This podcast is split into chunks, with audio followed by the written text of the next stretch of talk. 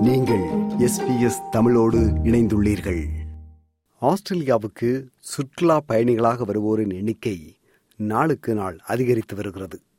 மட்டுமல்ல தங்களின் நண்பர்களை குடும்பத்தினரை காண்பதற்காக சுற்றுலா பயணி விசாவில் வருவோரின் எண்ணிக்கையும் பல மடங்கு அதிகரித்து வருகிறது. நம் தமிழ் மக்களின் எண்ணிக்கை இங்கு ஆஸ்திரேலியாவில் கூடிக்கொண்டே இருப்பதால் நம்மவர்களை பார்க்க வருவோரின் எண்ணிக்கையும் கூடிக்கொண்டே இருப்பது எதிர்பார்க்கக்கூடிய ஒன்றுதான் இல்லையா? எப்படி சுற்றுலா பயணி விசா டூரிஸ்ட் விசா அல்லது விசிட்டர் விசா விருந்தினர் விசா என்று பல பெயர்களில் அழைக்கப்படும் விசிட்டர் விசாவை பெறுவது எப்படி? இந்த கேள்விக்கு விடை தருகிறது இந்த விவரணம். விருந்தினர் விசா விசிட்டர் விசாவுக்கு அரசின் உள்துறை அமைச்சகம் தந்திருக்கும் எண் visitor visa subclass six hundred என்பது. பல வழிகளில் ஒருவர் ஆஸ்திரேலியாவுக்கு சுற்றுலா பயணியாகவோ அல்லது விருந்தினராகவோ வரலாம் என்கிறார் குடிவரவு முகவரும் வழக்கறிஞருமான முனைவர் சந்திரிகா சுப்பிரமணியன் அவர்கள். சுற்றுலா பயணிகளுக்காக சில விசாக்கள் இருக்கின்றது. உறவுக்காரர்களை பார்க்க வருபவர்களுக்கு அது ஸ்பான்சர் என்று சொல்லக்கூடிய அந்த அனுசரணை வழங்கிய விசாக்கள் அந்த வகையிலும் இருக்கின்றது. அது தவிர தொழில் ரீதியாக வருபவர்களுக்கு சில விசாக்களும் அதே போல சீன நாட்டுக்கான சில சிறப்பு வருகை விசாக்களும் இருக்கின்றன. தொழில் ரீதியாக இங்கு வரலாம் அல்லது ஸ்பான்சர் அதாவது ஆஸ்திரேலியாவில் வாழும் ஒருவர் அனுசரணை வழங்குவதன் மூலம் விசிட்டர் விசா விருந்தினர் விசா பெற்று ஒருவர் ஆஸ்திரேலியாவுக்கு பயணியாக அல்லது விருந்தினராக வரலாம். ஒருவர் விசிட்டர் விசா விருந்தினர் விசாவுக்கு விண்ணப்பித்தாலும் அவருக்கு விசா கிடைத்துவிடும் என்பதற்கு எந்தவித உத்தரவாதமும் இல்லை. ஏனென்றால் விண்ணப்பிப்பவரின் நாட்டில் நிலவும் பிரச்சனையை பொறுத்து அவருக்கு விசா மறுக்கப்படலாம் அல்லது அவரின் பொருளாதார பின்னணியை பொறுத்து விசா வழங்கப்படலாம். வெளிநாட்டில் இருக்கக்கூடிய ஒருவர் வந்து இங்க அப்ளை பண்ணுவது என்றால் அந்த நாட்டு சம்பந்தப்பட்டது அதாவது அந்த நாட்டின் நிலைமை தொடர்பாகத்தான் அந்த விசா நிர்ணயிக்கப்படும். ஒருவேளை அந்த நாட்டில் உள்நாட்டு பிரச்சனைகள் இருந்து இலங்கை போன்ற நாடுகள் அல்லது இப்ப ரஷ்யா உக்ரைன் போன்ற நாடுகளில் இருப்பவர்கள் ஒரு வருகை விசாவுக்கு விண்ணப்பித்தால் அது நிராகரிக்கப்படும் ஏனென்றால் அவர்கள் இங்கு வந்த போது அவர்களுக்கு ஹியூமனிடேரியன் விசா கொடுக்க வேண்டிய நிர்பந்தம் ஏற்பட்டால் அது அரசுக்கு படுவாகிவிடும் என்பதனால் அந்த சூழ்நிலையில் அவர்களுக்கு அந்த வருகை விசா வழங்கப்படுவதில்லை. ஆனாலும் அவர்களுடைய பின்புலம் அதாவது அவர்கள் வேலையில் இருக்கின்றார்கள் அவர்களுக்கு மாத சம்பளம் வந்து கொண்டிருக்கின்றது அவர்கள் குடும்பம் முழுக்க அங்க இருக்க போகின்றது இவர் ஒருவர் மட்டும் ஒரு திருமணத்துக்காக இங்கே வருகின்றார் இந்த மாதிரி சூழ்நிலைகளில் இருக்கும்போது அந்த விசா அவருக்கு இந்த வருகை விசா வழங்கப்படும்.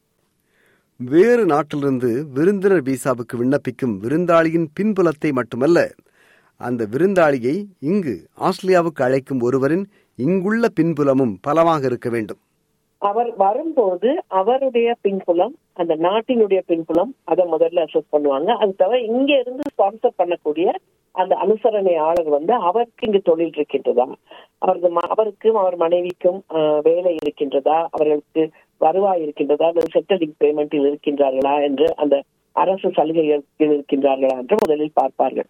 அது தவிர அவர்களுக்கு வீடு சொத்து இவையெல்லாம் இருக்கின்றதா? வந்தால் தங்க வைப்பதற்கு இப்ப ரெண்டு மூன்று குழந்தைகள் இருந்து என்றால் அவர்களுக்கு ஒரு மூன்றரை வீடாவது வேண்டும். அப்போதான் அந்த வருகின்ற அந்த விருந்தினரை தங்க வைக்க முடியும். அப்ப அந்த வீட்டின் பின்புலம் என்ன என்பது இதை எல்லாம் பார்த்து ஏற்கனவே அவர்கள் யாரையாவது அனுசரணை செய்து வரவழைத்து அவர்கள் திரும்பி போகாமல் இங்கேயே தங்கி இருந்தார்கள் என்றால் அந்த விண்ணப்பிக்க நபருக்கு விசா நிராகரிக்கப்படும். இந்தியா இலங்கை நாடுகளிலிருந்து விசிட்டர் விசா விருந்தினர் விசா கிடைப்பது அவர்களின் பின்னணியை பொறுத்தே உள்ளது என்று தமது தொழில் முறை அனுபவத்தை பகிர்ந்து கொள்கிறார் முனைவர் சந்திரிகா. அதாவது அவங்களுடைய பொருளாதார பின்புலம் அவர்களுடைய பணி பின்புலம் அவர்களுடைய சொத்து பின்புலம் அவர்கள் இங்கு ஏற்கனவே வேறு நாடுகளுக்கு போய் அங்கெல்லாம் போய் திரும்பி வந்திருக்கின்றார்கள். அவர்கள் ஒரு அகதி கோர வேண்டிய நிலையில் இல்லை என்ற அவர் இருக்கும்போது இலங்கை போன்ற நாடுகளில் இருப்பவர்களுக்கு விசா வழங்கப்படுகின்றது. அல்லது இங்கு இருப்பவர்களுக்கு ஒரு மகளுக்கு ஒரு பிரசவமோ அல்லது திருமணமோ அந்த மாதிரி காலகட்டங்களிலையும் இலங்கையில் இருப்பவர்களுக்கு அந்த விசா வழங்கப்படும். இந்தியாவில் இருப்பவர்களுக்கு அவர்கள் வரி கட்டுபவர்களாக இருந்து அவர்களுடைய வருமானம் ஒரு குறித்த அளவுக்கு இருந்து நல்ல ஒரு பணியில் இருந்தால் அவர்கள் எப்போது விசா போட்டாலும் அவர்களுக்கு கிடைக்கின்றது.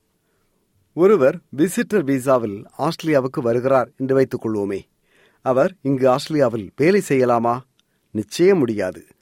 ஜோதிடம் கூற வரும் சிலர் இப்படி இந்த விசாவை தவறாக பயன்படுத்துவதாக முனைவர் சந்திரிகா குறிப்பிடுகிறார். டூரிஸ்ட் விசாவுக்கு வந்து சில கண்டிஷன் இருக்கின்றது. அதாவது அந்த கட்டுப்பாடுகள் இருக்கின்றன.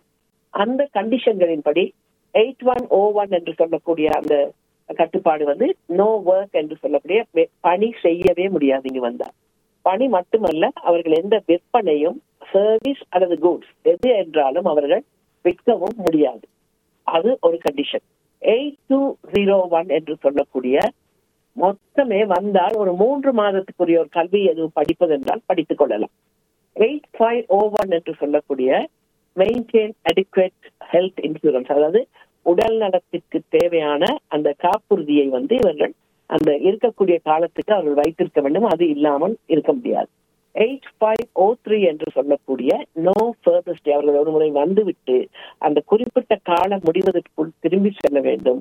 அதற்கு மேல் அவர்கள் எந்த ஒரு விசாவும் போட்டு அந்த அதை வேறொரு விசாவாக மாற்றிக்கொள்ள முடியாது.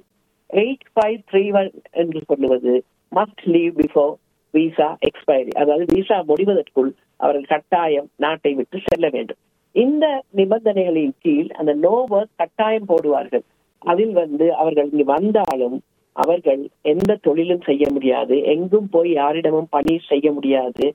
அல்லது அவர்கள் எதுவும் பொருட்களை கொண்டு வந்து வீதி வீதியாக விற்று கொண்டு தெரிய முடியாது. இந்த சாத்திரம் பார்ப்பவர்கள் எல்லோரும் சில பேர் வந்து அந்த பிசினஸ் விசா அல்லது இந்த விருந்தினர் விசாவில் வந்து இங்கு அந்த தொழிலை செய்து கொண்டிருக்கிறார்கள் அது சர்வீஸுக்குள் அடங்கும். அந்த சர்வீஸ் என்று சொல்லக்கூடிய பணம் தரக்கூடிய எந்தவித சர்வீஸையும் அவர்கள் வழங்க முடியாது. விருந்தினர் விசாக்களில் பிசினஸ் விசிட்டர்ஸ் விசா என்றொரு விசா உள்ளது. அதாவது தொழில் தொடர்பாக ஆஸ்திரேலியாவுக்கு வருவது. இங்கு தொழில் தொடர்பாக சிலரை சந்திப்பது அல்லது சில இடங்களுக்கு சென்று தொழில்களை பார்ப்பது என்று நினைக்கும் தொழில் முனைவோருக்கு பிசினஸ் விசிட்டர் விசா வழங்கப்படுகிறது. பிசினஸ் விசா வந்து என்னன்னா இப்ப நீங்க ஒரு தொழில் வந்து உங்களுக்கு பிடிச்சிருக்கு அதை பத்தி நீங்க மேலதிகமாக தெரிந்து கொள்ள விரும்பணும் விரும்புறீங்கன்னு சொன்னா அந்த பிசினஸ் சப் கிளாஸ் விசால நீங்க வரலாம். வந்து அந்த அந்த தொழில் சம்பந்தமான நபர்களை சந்திக்கலாம். அது தொடர்பான இடங்களுக்கு போய் பார்க்கலாம். உங்களுக்கு அது வந்து சரியான மாதிரி இருந்ததுன்னு சொன்னா மூன்று மாதம் வரைக்கும் நீங்க தங்கி இருந்து அந்த ஆய்வுகளை எல்லாம் மேற்கொண்டு உங்களுக்கு பிடிச்சிருந்ததுன்னு சொன்னா அது ஷார்ட் டேர்ம் விசா தான். அதுக்கு பிறகு சில பேருக்கு வந்து அவங்க என்ன செய்யறாங்கன்னா மல்டிபிள் என்ட்ரி கொடுக்குறாங்க. அவங்க எத்தனை முறை வரலாம் ஆனா மூன்று மாதம் தான் இருக்கணும். இருந்துட்டு அந்த தொழில் சம்பந்தமான இது பிடிச்சிருந்ததுன்னா அதற்குரிய ஒரு முறையான விசாவை போடுறதுக்கு அது வழிவகுக்கும். சரி பிசினஸ் விசிட்டர் விசாவில் வருகின்றவர்கள் இங்கு வேலை செய்யலாமா? முடியவே முடியாது. சம்பளம் இல்லாமல் கூட வேலை செய்ய இந்த விசா அனுமதிப்பதில்லை என்கிறார் முனைவர் சந்திரிகா. வேலைன்றது வந்து இருக்கக்கூடாது. அவங்க அவதானிக்கலாம். அங்க நடக்கிறது என்ன அப்படின்னு சொல்லிட்டு அவதானிக்கலாமே ஒழிய அவங்க வந்து சம்பளம் இல்லாம இல்ல வாலண்டியர் ஒர்க் கூட பண்ண முடியாது. தொழில் சார்ந்த வேலை வாய்ப்புக்கான விதிமுறைகள் சட்டங்கள் எல்லாம் மிக கடுமையாக இருக்கு. விசிட்டர் விசா விருந்தினர் விசா பெற என்னென்ன ஆவணங்கள் தேவை?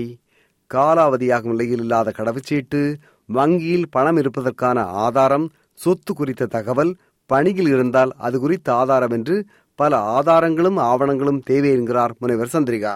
முக்கியமா அவங்களுடைய பாஸ்போர்ட் வந்து வேலிடா இருக்கணும்.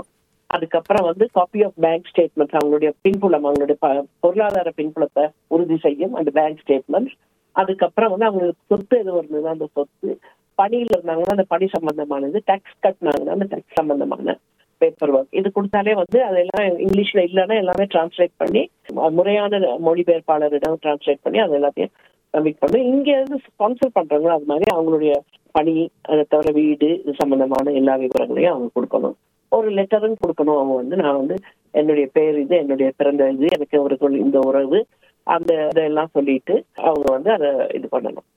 விசிட்டர் விசா விருந்தினர் விசா பெற எவ்வளவு செலவாகும்? எவ்வளவு நாட்கள் தங்கலாம் என்ற கேள்வி எழுகிறதா? விளக்குகிறார் குடிவரவு முகவரும் வழக்கறிஞருமான முனைவர் சந்திரிகா சுப்பிரமணியன் அவர்கள். கிட்டத்தட்ட எல்லாவற்றிற்கும் ஒரு அளவு தான் ஒரே அளவு கட்டணம் தான் நூற்றி ஐம்பது முதல் சிலவற்றுக்கு முன்னூற்றி எண்பது டாலர் என்று வைத்திருக்கின்றார்கள். மூன்று மாதங்களுக்குள் இந்த விசா வழங்கப்படும். அந்த மூன்று மாதங்களுக்குள் வழங்கப்படும் விசா சில பேருக்கு ஒரு முறை வந்து போவதற்கு வரும். அநேகமாக இந்தியாவிலிருந்து வருபவர்களுக்கு மல்டிபிள் என்ட்ரி என்று சொல்லக்கூடிய பல முறை வந்து போவதற்குரிய விசாவாக அவர்கள் கொடுத்து விடுகின்றனர். குறிப்பாக அவர்கள் அங்கு வரி கட்டிக்கொண்டு நல்ல ஒரு தொழிலில் இருந்தார்கள் என்றால் அப்படி வரும்போது அவர்கள் ஒவ்வொரு முறையும் மொ- மொத்தமே மூன்று மாதம் தான் இருக்க முடியும். ஒரு மூன்று மாதம் மு- முடியும் போது அவர்கள் போய்விட வேண்டும். இன்னொரு முறை மூன்று மாதம் வரலாம். விருப்பம் பகிர்வு கருத்து பதிவு. லைக் ஷேர் காமெண்ட் எஸ்பிஎஸ் தமிழின் ஃபேஸ்புக்